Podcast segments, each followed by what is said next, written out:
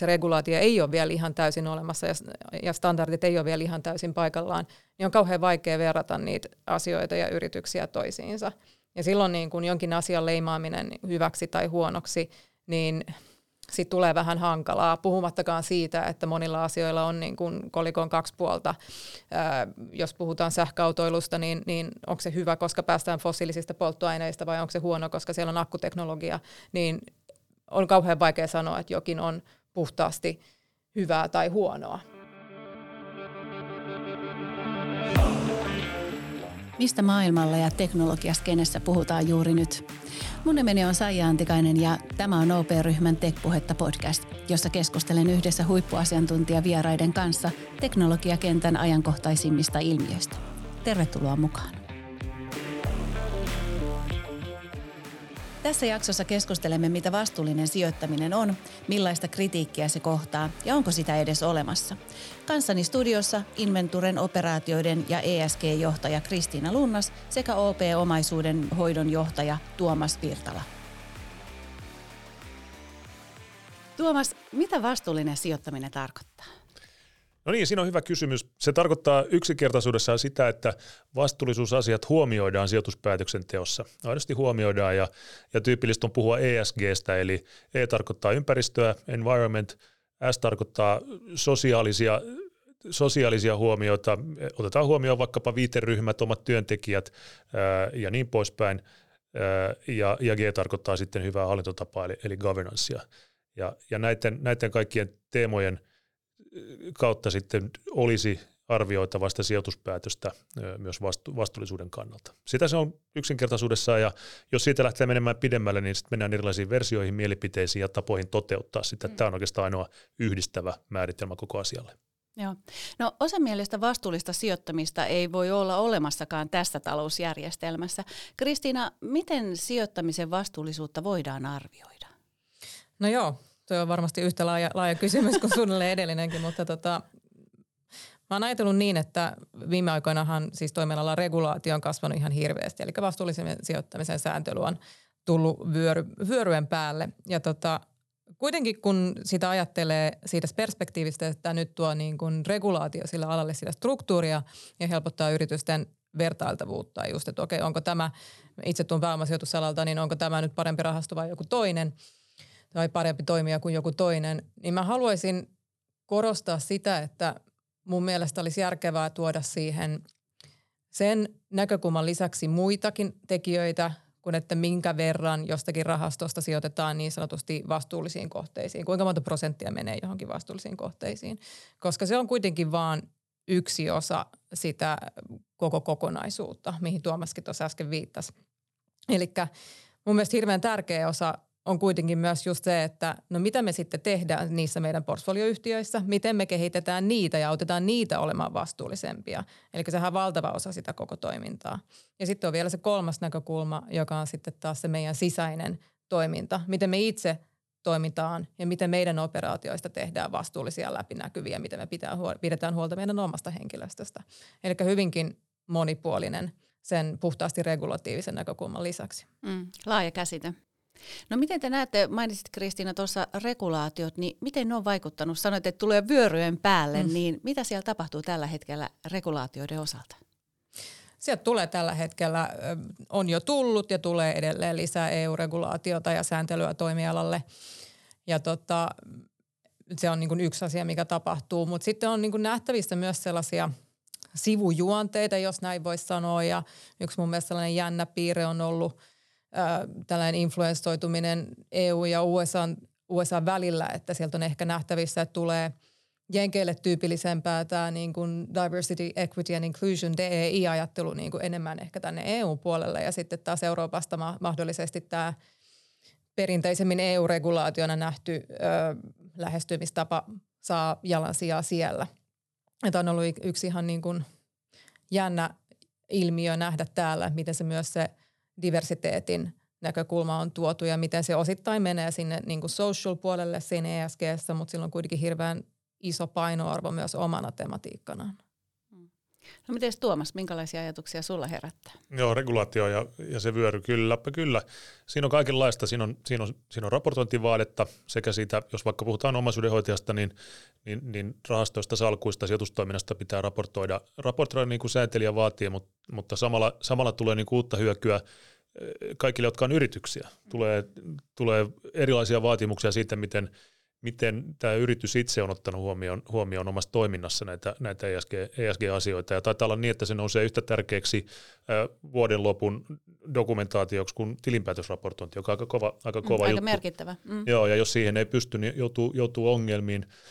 Sitten meillä on tullut ihan, ihan hiljattain säätiöitä vaatimuksia kysyä asiakkailta niitä kestävyysmieltymyksiä ja preferenssejä ja sitten sen mukaan pitää pystyä tarjoamaan, tarjoamaan sitten sijoitusneuvoa tai sijoitustuotteita tai ratkaisuja ja, mm.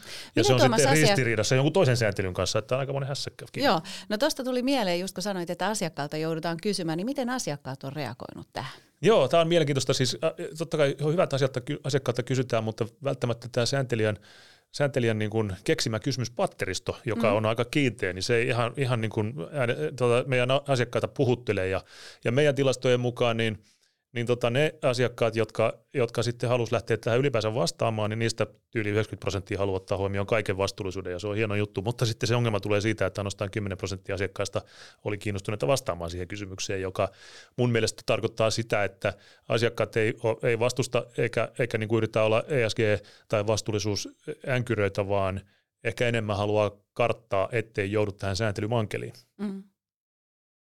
Vastuullista sijoittamista on kuitenkin kritisoitu viime aikoina hyvin paljon ja tunnetut sijoittajat sekä yrittäjät Elon Muskia myöten ovat kutsuneetkin sitä termeillä scam ja fraud.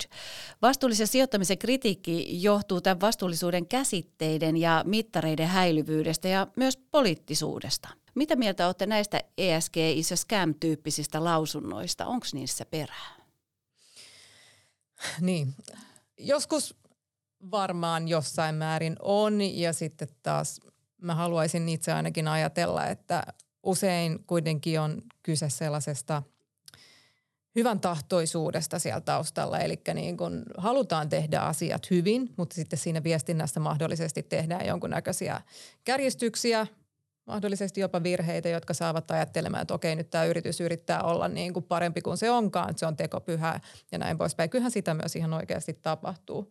Mutta just toi, mitä sä mainitsit siitä mittareiden ää, häilyvyydestä ja siitä, että se regulaatio ei ole vielä ihan täysin olemassa ja, ja standardit ei ole vielä ihan täysin paikallaan, niin on kauhean vaikea verrata niitä asioita ja yrityksiä toisiinsa. Ja silloin niin kun jonkin asian leimaaminen hyväksi tai huonoksi, niin – sit tulee vähän hankalaa, puhumattakaan siitä, että monilla asioilla on niin kuin kolikon kaksi puolta. Ää, jos puhutaan sähköautoilusta, niin, niin onko se hyvä, koska päästään fossiilisista polttoaineista vai onko se huono, koska siellä on akkuteknologia, niin on kauhean vaikea sanoa, että jokin on puhtaasti hyvää tai huonoa. Mm. Asiat ei ole mustavalkoisia.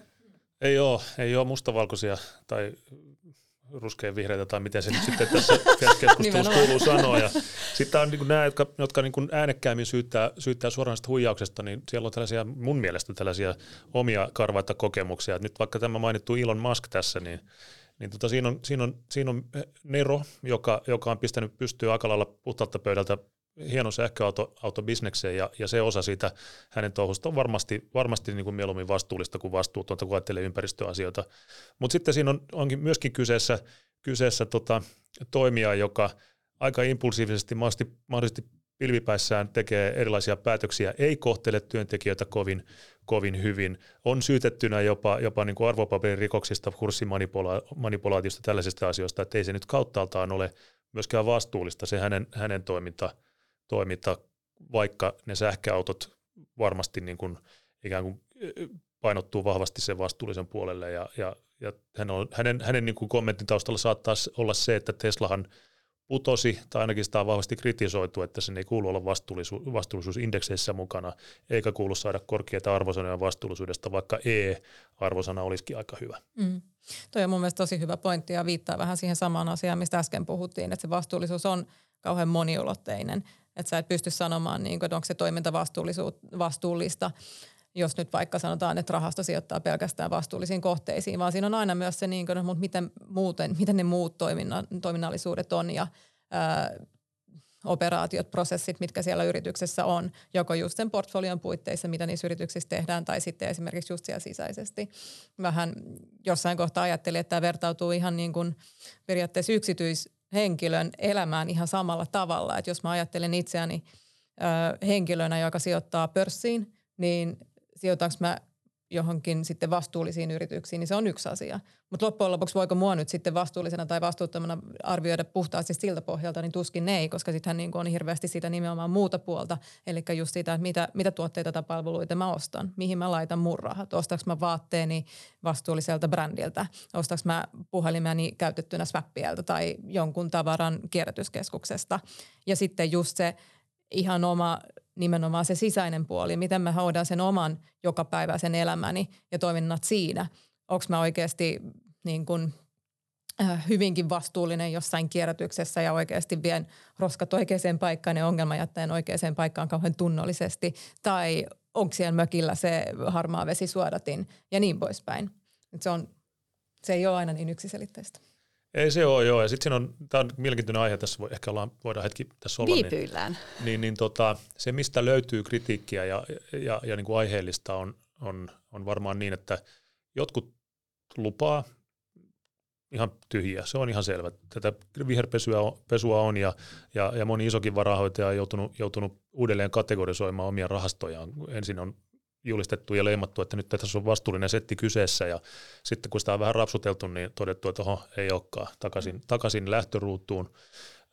ja sitten, sitten on niin kuin, että ihan niin kuin puhtaita tyhjiä lupauksia, mutta sitten on myöskin se seuraava ulottuvuus on varmaan sellainen, että oikein niin kuin luulee vääriä asioita. Et esimerkiksi, esimerkiksi aidosti luulee, että kun, kun hoitaa, hoitaa sijoitussalkun niin, että kaikki on jollain mittarilla vastuullista ja ne mittaritkin on minne sattuu, sattuu kes, niin kuin suhte, su, suhteessa toisiinsa, niin, niin se automaattisesti jotenkin toisi paremmin tuottavan salkun. Ei tuo. Se on, se on vain omansa lainen, lainen salkku, ja jos niitä sokeasti noudattaa, niin todellisuudessa ei tee välttämättä hyvää sijoitustoimintaa. Ja yksi tämmöinen ihan niin kuin asia on se, että, että, että jos, jos sijoittaa vastuullisesti niiden erilaisten mittareiden skoorien mukaan – niin silloin, me, silloin tulee tehty, tehdyksi salkku, joka on, joka on, joka on niin kuin täynnä kasvuyhtiöitä, mutta ihan laadukkaita kasvuyhtiöitä, mutta sitten se oikeastaan määrittelee enemmän sen sijoitustuoton kuin se, että ne on myöskin vastuullisia ja hyvin, hyviä arvosanoja saa. Ja joskus markkina on hyvä näille kasvuyhtiöille ja joskus toisaalta taas sitten ei. Ja sitten se on ihan oikeassa se kritisoija, joka sanoo, että eihän tämä vastuullinen sijoittaminen mitään tuota varsinkin jos se löytää sen periodin, missä ne just ei mitään tuottanut. ja, ja näin, että, että niin kuin sieltä pitäisi löytää kaiken tästä sotkusta, sotkusta se, se oma, oma ja niin kuin perusteltu tapa ottaa, jälleen kerran niin kuin palataan siihen sillä lailla tylsää, että ottaa huomioon nämä vastuullisuusasiat ja pitää huolta, että kun ne ottaa huomioon, se on, se on sillä lailla funderattua homma, että se, on, se parantaa sitä sijoituspäätöstä. Eikä, eikä ole niin itseisarvo tai mekaaninen reitti johonkin, johonkin tiettyyn sijoituspäätökseen. Tämä on, tosi, tosi niin kuin ei ole mustaa, valkoista, harmaata tai vihreätä tai ruskeita. Mä mietin ruskea ja vihreä, kun pistää yhteen, tuleeko sitten violetti. no joo.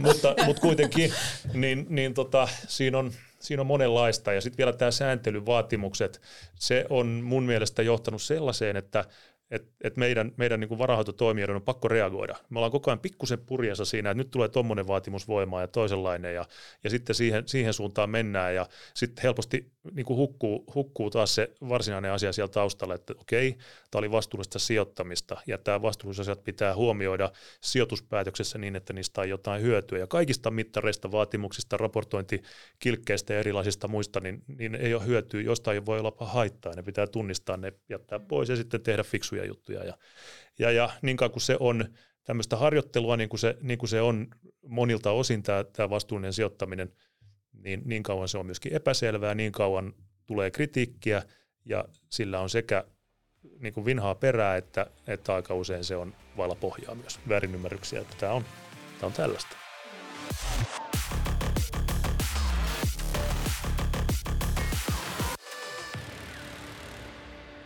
No Tuomas mainitsit tuossa tosiaan, että tämä vastuullinen sijoittaminen on harjoittelua, niin minkälaisia kehitysaskelia sitten kestävän sijoittamisen sektorilla on otettu viime aikoina? No useitakin varmaan, mutta se, se, että meillä istuu täällä pääomasijoittaja mukana, niin mun mielestä se on jo niin kuin kertoo siitä, että on mennyt eteenpäin, koska ajatellaan vaikka ihan lyhyt historia taaksepäin, niin, niin on tullut ensimmäisiä tällaisia aika, aika pökkelöillä, pökkelöillä metodologioilla arvioituja vastuullisuusarvosanoja yhtiöille, lista yhtiöille, josta on helppo saada, saada jotain dataa ja, ja, ja päästä, päästä juttu sille, mutta pääomasijoittaminen, joka on listaamatonta ja usein jotain startupeja ja muita, niin sen, sen sen tavaran arvioiminen tämmöisten vastuullisuusmittareiden kautta on käytännössä mahdotonta, joten siihen on täytynyt kehittää jotain muita keinoja. Arviointiin. Niin. Kyllä. Mm. Et se on jo niin kuin yksi elementti, että tässä ollaan tämmöisessä porukassa tänään.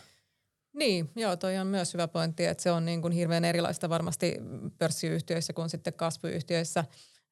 ehkä se näkyy just siinä, että ihan sama regulaatio on tullut meillekin kuin sitten tota, toisen tyyppiselle sijoitustoimialalle – mutta sitten meidän omassa toiminnassa niin nimenomaan se on hirveän vaikeaa välillä kohdistaa niitä samoja kysymyksiä ja kriteerejä yhtiöön, jossa on viisi henkilöä, kuin sitten yhtiö, jossa on 50 tai, tai 150 henkilöä, niin kuin meidänkin kohdeyhtiöt voi olla. Että me sijoitetaan hyvin pieniin yrityksiin ja sitten sanotaan sellaisiin early stage-tasoisiin. Niin sieltä löytyy just ne niin kuin haasteet siinä, että miten me pystytään omassa toiminnassamme – vastaamaan niihin ihan kaikkiin vaateisiin, mitä se regulaatio tuo ja vastaamaan niihin kysymyksiin, koski se sitten niin kuin esimerkiksi ihan niin kuin päästöjä ja kompensaatiota ja tällaista, niin aika eri asia tuolla niin kuin pörssiyhtiötasolla kuin sitten tuo kasvu, kasvuyhtiötasolla. Mutta se just, että se on meilläkin, niin nimenomaan se kertoo koko toimialasta ja mä, mä näen sen niin, että meilläkin niin – kyse ei ole ainoastaan siitä, että okei, ollaanko me nyt sitten jossain regulatiivisessa mielessä, mennäänkö kategoriaan X, Y vai Z, vaan nimenomaan myös siinä, että miten me pyritään itse tekemään. Se on sitä vastuullisuutta. Miten me pyritään ohjeistamaan niitä yhtiöitä kasvamaan siihen vastuulliseen suuntaan, koska silloinhan ei ole kyse vain siitä, että me oltaisiin vastuullisia, vaan me kasvatetaan niitä 30 yhtiötä meidän portfolioyhtiössä siihen vastuulliseen suuntaan. Ja, ja sitä kautta pyritään – luomaan myös muutosta. Ja tässä mä usein niin kuin peräänkuulutan sitä, että aina ei pitäisi katsoa sitä, että kuinka monta rastia ruutua me saadaan jossain regulaatiokyselyssä, vaan siitä, katsottaisiin oikeasti myös just sitä, että mitä me proaktiivisesti tehdään, mikä meidän mielestä on se asia, millä on oikeasti vaikutus. Ja meillähän parhaimmassa tapauksessa on itse asiassa äärimmäisen hyvä mahdollisuus vaikuttaa, koska me otetaan usein se paikka siellä yhtiön hallituksessa ja sitä kautta päästään ihan konkreettisesti ja niin kuin läheisesti vaikuttaa sen yhtiön kasvamiseen ja toimintaan. Joo, ja sitten tuossa oli, tota, että jotta voi ymmärtää, mitä voisi olla tulossa, niin ihan, ihan niin kuin tosi lyhyt oppimäärä historiasta.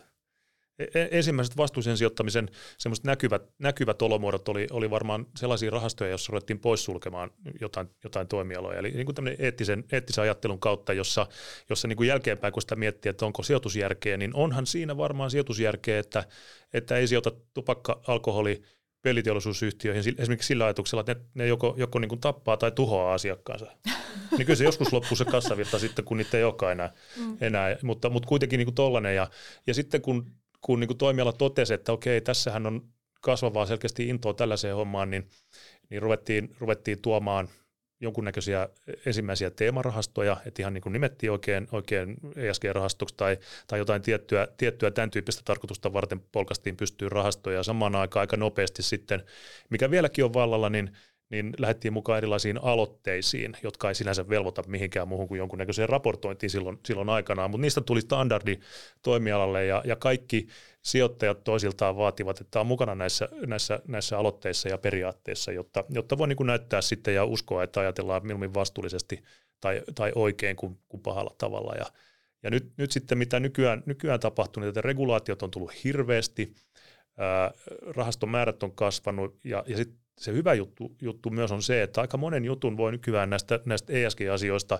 aidosti analysoida ihan niin kuin finanssisijoituspäätöksenä, koska on olemassa jo niin paljon dataa, jonka voi, voi, voi niin kuin kääntää, kääntää tai melkein suoraan, suoraan muuntaa jonkunnäköiseksi euromääräiseksi riskiksi, kasvunäkymäksi tai, tai mahdollisuudeksi. Se on aika makea juttu. Ei kaikista näistä Estä, S ja Gstä, mutta, mutta, mutta monessa osassa jo.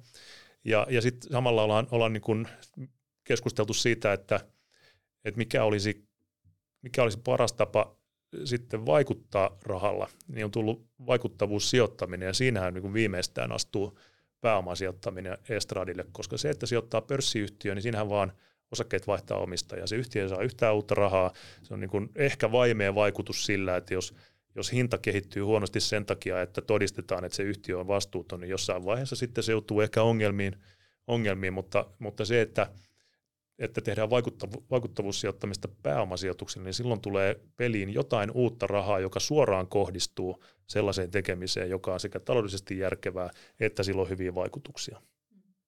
Niin se, se on niin kuin näitä, näitä, näitä tulemia ja mä uskon siihen, että tämä kasvaa. Siihen tarvitaan monin moninkertaisesti se määrä rahaa, mitä nykyään on tähän vaikuttavuussijoittamiseen. Ja sitten samalla tämä, tämä niin kuin se, se, se kehitys, että, että me opitaan, me, me jotka tehdään sijoituspäätöksiä, aidosti integroimaan ne, ne vastuullisuusasiat siihen, että me tehdään parempia sijoituspäätöksiä. Siis että me löydetään niitä yhtiöitä, joilla on pienempi riski ja, ja paremmat tuottonäkymät, ja sitä kautta meidän, meidän, meidän niin kuin asiakkaille tarjoama tuottokehitys on, on vaan parempaa pitkällä aikavälillä.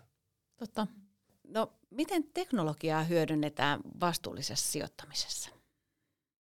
No mun vastaus on siihen, että data, data, data, data ja sen, sen käsittely, tietokanta, tietokantaratkaisut ja, ja, ja siitä, siitä niin kuin isosta määrästä keskenään erilaista dataa, niin ensinnäkin sen kerääminen johonkin järkevään paikkaan ja nimenomaan sen datan kerääminen, joka itselle on, on tärkeää, ja sitten sen, sen, sen hyödyntäminen joko raportoinnissa tai sijoituspäätöksen teossa, niin sitä, sitä kautta nyt, nyt niin kuin on aivan selvää, että teknologian ratkaisulla se ainoastaan toimii. Mä uskon, että jatkossa sitten, kun sitä dataa tulee, tulee lisää ja ymmärretään tätä paremmin ja löydetään niitä keinoja tehdä parempia sijoituspäätöksiä, niin – niin, niin roboteilla on käyttöä ja, ja vaikkapa tekoälyllä voi olla, voi olla käyttöä, käyttöä ihan eri tavalla kuin mitä tällä hetkellä nähdään. Mutta tällä hetkellä se on niin kuin dataa, datan käsittelyä ja siihen, siihen liittyviä, liittyviä algoritmeja ja tietotekniikkaratkaisuja. Kyllä, samaa mieltä. Ja sittenhän tuo jalkautuu sinne niin kuin sama asia vähän pidemmälle. Eli minkälaisia innovaatioita se datan käsittely mahdollistaa. Esimerkiksi ihan niin kuin health tech-puolella, joka on hirveän mielenkiintoinen – sektori kokonaisuudessaan, miten pystytään parantamaan niitä niin kuin koko terveydenhoidon ja terveydenhuollon sektorin ö, toimintalogiikkaa. Liittyy se sitten ihan suoranais, suoranaisesti niin kuin sairauksien diagnosoimiseen, parantamiseen tai sitten niin kuin suurempiin kokonaisuuksiin, miten teknologialla pystytään parantamaan kansallista terveydenhuoltoa ja sen toimintalogiikkaa, toimivuutta, tuottavuutta – ja, ja sanomattakin selvää, että sitten tietenkin clean tech itsessään, eli jos pystytään ihan oikeasti teknologialla tuottamaan niitä, niitä vastu, niin kuin vihreämpiä energiantuotantomuotoja, niin sitten tietenkin päästään siihen, että teknologialla on ihan niin kuin suora yhteys siihen, miten vastuullista liiketoimintaa harjoitetaan tai minkä tyyppisiä ne on ne yritykset. No kuinka paljon sitten vastuullisista sijoituskohteista on teknologia-alan yrityksiä? Jos katsotaan pörssimaailmaa, niin, niin helposti helposti se menee siihen, että, että salkku täyttyy kasvavista teknologiayhtiöistä, esimerkiksi, esimerkiksi vihreätä, vihreätä teknologiaa kehittävistä yhtiöistä, koska, koska jos seuraa niitä, niitä ESG-reitingejä ja, ja arvosanoja, niin ne tuppaa johtamaan juuri näihin ympäristöteknologiayhtiöihin, jotka sinänsä ihan laadukkaita, mutta aika, aika homogeeninen, homogeeninen joukko. Et sitä pitää ehkä pikkusen enemmän vaivaa nähdä, että löytää jotain muutakin. Mutta kyllä mä arvioin, että teknologialla on iso rooli tässä, miten – miten vastuullisuus, vastuullisuus kehittyy parempaan suuntaan, erityisesti ympäristöpuolella. Mm. Kyllä. Ja, ja just niin kuin se, että eri näkökulmista myös, että lähtökohtaisesti siellä voi olla joku firma, joka kehittää vaikka ää, vegaanista juustoa. Eli päästään just siihen, niin kuin, että no miten vahva se on se teknologian puoli siinä versus sitten taas kuitenkin, että no mikä se on se itse, itse tuote. Eli niin kyllähän siinä luonnollisesti siinä kehitystyössä joudutaan käyttämään jossain määrin teknologiaa. Tai sitten joku yksittäinen nimenomaan health tech-puolen keissi, niin se voi olla hyvinkin AI-painotteinen ja niin kuin todella vahvasti tekkikeissi. Eli niin kuin siellä on tosiaan laidasta laitaa niitä yhtiöitä. Mutta ehkä nimenomaan korostuu tuolla pääomasijoituspuolella ja kasvuyhtiöissä, että sitten kun päästään tuonne pörssipuolelle, niin joudutaan ehkä vähän tiukemmin tuijottamaan erilaisia mittareita, eikä puhtaasti päästä siihen, niin kuin, että onko tämän ää, huomisen innovaation juttu nyt juuri, juuri se niin kuin, ää, tekkipainotteinen, vastuullinen kohde.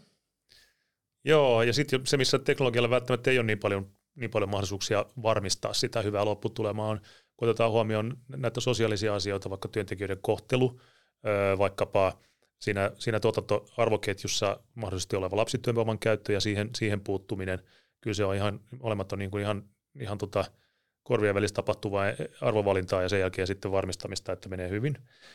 Sitten mä mietin hyvää hallintotapaa se, että kohdellaan vaikka vähemmistösijoittajia yhtä hyvin kuin enemmistösijoittajia, niin ei sekään ole mikään teknologian ratkaisu, vaan se on, se on niin kuin oikea päätös ja sen mukaan toimiminen. Ja nekin pitää tuosta maailmasta löytää, kun tekee sijoituksia ja, ja sitä kautta niin, niin tota, teknologia tai data ei välttämättä aina ole riittävää.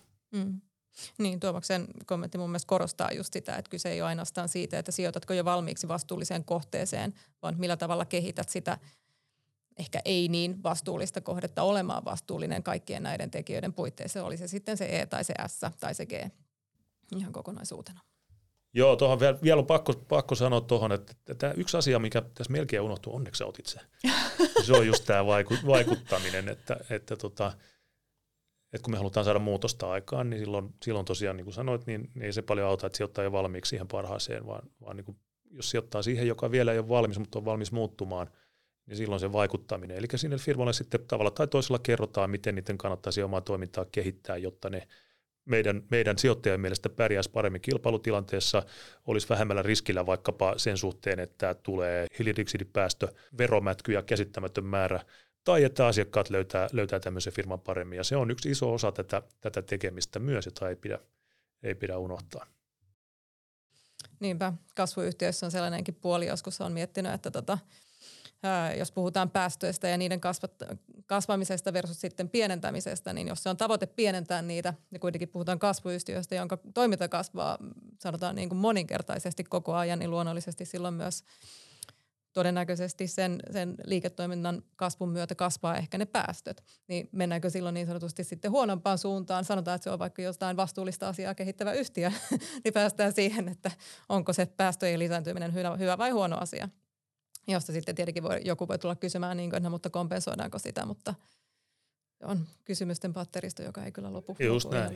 Joskus pitää lisätä päästöjä, että voi vähentää päästöjä. Vähän niin pitää käyttää rahaa, jotta voi, jotta voi tienata rahaa. Ja niin se vähän niin kuin välillä on. Ja, ja sitten tähän liittyy tämmöinen mun mielestä ehkä vähän jotenkin polarisoiva termi kuin aktivistisijoittaminen. Eli silloin niin kuin käytännössä se on joko, joko niin kuin täyttää aktivismia, mutta mä jotenkin en usko, että, että Greenpeace kerää, kerää vaikkapa, vaikkapa jonkunnäköisen oman rahaston ja lähtee harrastamaan aktivismia sijoitusmarkkinoille, ei ole ainakaan vielä näkynyt, mutta, mutta se, että niin kuin aidosti vaikuttaa fiksulla tavalla niiden yhtiöiden tekemiseen, jotta se sijoitus muuttuisi paremmaksi, niin sehän on ihan hyvä aktivismi.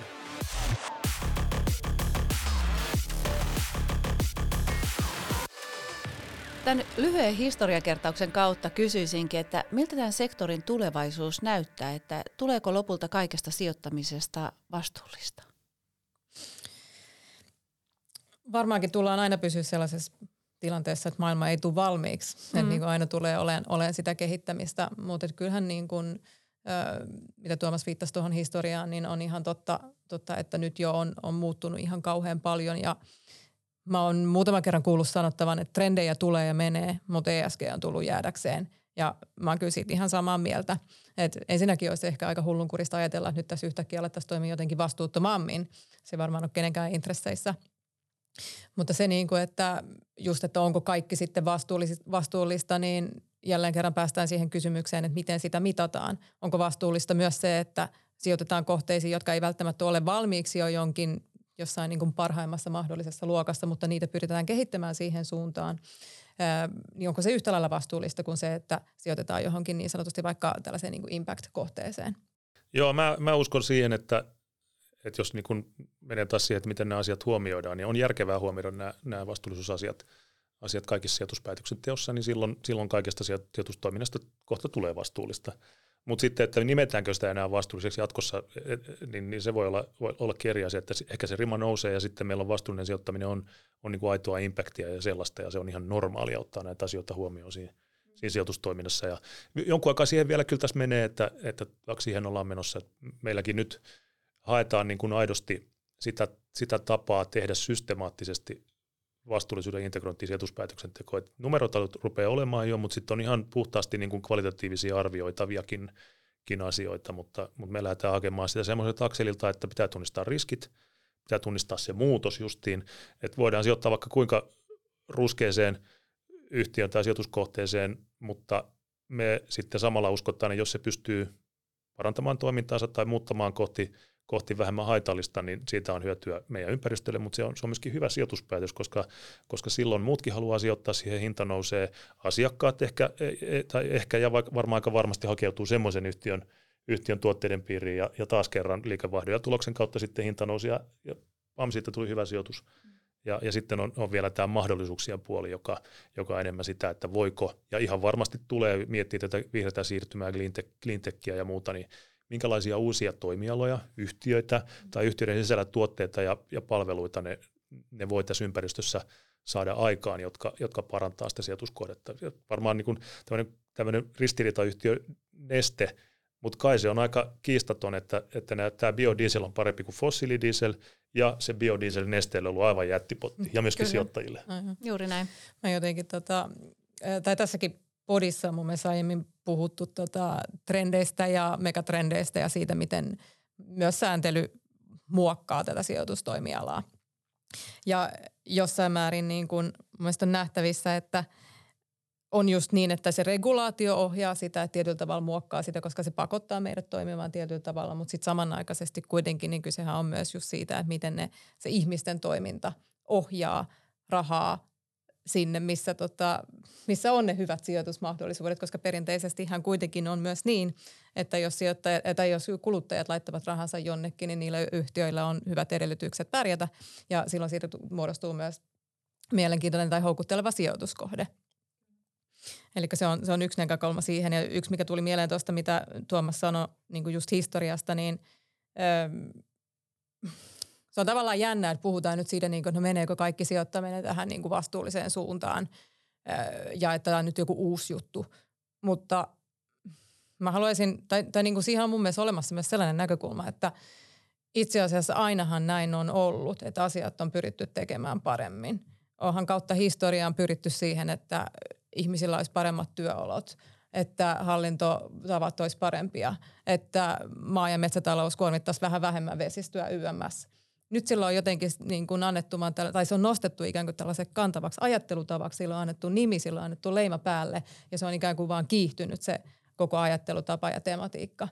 Mutta oikeastaan siinäkään ei ole mitään kummallista, vaan ihan samaa tapaa kuin kun teknologia ja innovaatiot kehittyy kiihtyvällä tahdilla, niin tämäkin koko tematiikka, niin ikään kuin enemmän ja enemmän saa sitä jalansijaa sekä siellä kuluttajien että sitten siellä yritysten arjessa.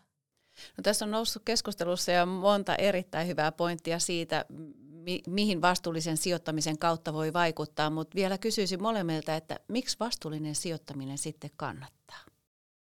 No niin, siinä on, siinä on varmaan, varmaan niin monta, monta tapaa, jolla se voi arvioida, mutta tuossa on kuvannut tätä, tätä, tätä ihan, ihan meidän ytimessä olevaa tekemistä, jota kautta tätä on syytä ajatella. Ja se on se sijoitu, parempia sijoituspäätöksiä, niin sen takia se kannattaa. Eli jos ne jättää huomioimatta, niin joutuu, joutuu varmaan niin kuin ikäviin yllätyksiin, tai sitten se on ihan jotain tuuripeliä se, se tekeminen. Mutta, mutta toi oli hyvä pointti toi, että, että ihmiskunta kuitenkin aina hakeutuu kohti jotain fiksumpaa, eli tämmöinen valistus ja muu, niin onhan se nyt aika hienoa, että, että niitä aitoja, aitoja niin kuin ihmisen arvovalintojakin pystyy enemmän ja enemmän toteuttamaan ehkä meillä niin kuin omassa työelämässä ja, ja muilla, muilla niiden, niiden sijoitus, sen sijoitustoiminnankin kautta, niin että se on myöskin järkevää, niin ei, se, ei sekään ole missään tapauksessa vähäinen asia. Ehkä, ehkä niin kuin maailman mittakaavassa jopa suurempi asia kuin se, että tulee tehtyä hyviä sijoituspäätöksiä. Kyllä, kyllä mä uskon, että parin kolmen vuoden sisään tullaan näkemään tota, varmasti parempia esimerkkejä siitä, että ö, missä määrin ainakin pääomasijoitusalalla niin, niin kuin saadaan, nähdään kertoimia siitä, että onko vastuulliset sijoittavat myös, sijoitukset myös tuottavampia. Että siinä vaiheessa on sitten ehkä helpompi vastata tilastollisesti tuohon sun kysymykseen, mutta kyllä, kyllä nyt jo niin kuin, ja, ja niin kuin kertoimien puolesta tuohon kysymykseen, mutta kyllä nyt jo niin kuin täs, tällä hetkellä niin luonnollisesti kyse on ihan siitä halusta tarjota sijoittajille – ja sijoittajien halu, halu tarjota niin kuin heidän takana oleville, oleville sijoittajille ja heidän takana oleville sijoittajille, eli loppujen lopuksi ihmisille sitä, mitä he haluavat. Ja kyllähän ihmiset just haluavat, että tästä maailmasta tulee niin sanotusti se parempi paikka. Ja, ja silloin kyse on siitä, että minkä, miten päästään tekemään sellaisia valintoja, jotka ohjaa meitä meidän arvovaiman mukaiseen suuntaan. Ja onko ne sellaisia, että me voidaan myös niin kuin omatunnon puolesta seistä niiden takana. No vielä loppuun mun on pakko kysyä teiltä, että onko teillä ja minkälaisia vastuullisen sijoittamisen kohteita mahdollisesti salkussa? Hyvä kysymys. No onhan meillä niitä, tai ainakin minulla, minulla on, on, on niitä, mutta ne tulee rahastojen kautta, että en, en tässä sillä tavalla osaa, osaa yksilöidä. Kauhean varovainen pitää olla omassa sijoitustoiminnassa, kun hoitaa muiden varoja, niin se, menee, se on niin kuin vaikeutettu ja ihan hyvästä syystä. Pitäisi ehkä kuitenkin skarpata ja parantaa siinä, pakko myöntää, että, että tätä kautta, tätä kautta niin kuin ihan, ihan jotain kohdennettua teemasijoittamista voisi olla enemmänkin, mutta niin kuin sanoin, kun ne on huomioitu ainakin meidän rahastoissa niissä sijoituspäätöksissä kaikissa enemmän ja enemmän, niin sitä kautta se on mukana siellä, missä siellä kuuluukin olla. Mm. Olet luottavainen siihen, että ammattilaiset osaa hoitaa sen asian. Juuri näin. Kyllä. Mites Kristiina? Joo, ja meillä sitten taas pääomasijoitusyhtiönä niin on ehkä niin kuin mahdoll- ihana tilanne siinä mielessä, että päästään sijoittaa sellaisiin kohteisiin kuin mikä esimerkiksi meillä on Swappie, joka siis kunnostaa iPhoneja ja sitten jälleen myy niitä, tai, tai Jepli, joka tota, sitten taas tarjoaa äm, pyöräilyn edistämisen kautta ihan uudenlaisia logistiikan ratkaisuja, eli päästään niin kuin parantaa ympäristön kuntoa sitä kautta, että autoilua saadaan, saadaan vähenemään ja näin poispäin. Ja tota, sitten taas niin kuin omissa henkilökohtaisissa sijoituksissa, niin siinä ehkä vähän samalla tavalla, mitä, mitä sitten Tuomas sanoi, niin kuin, että siellä tota, jos on rahastokohde, niin sitten ammattilaiset valitsee. Ja tota, mutta tota, yksittäisissä pörssisijoituksissa, niin kyllä siellä tietty painoarvo on ainakin just sillä niin kuin poissulkemisella. Kiitos Kristiina ja Tuomas tästä vastuullista sijoittamista hienosti avaavasta keskustelusta. Kiitos, kiitos. Oli mukavaa. Kiitos kutsusta.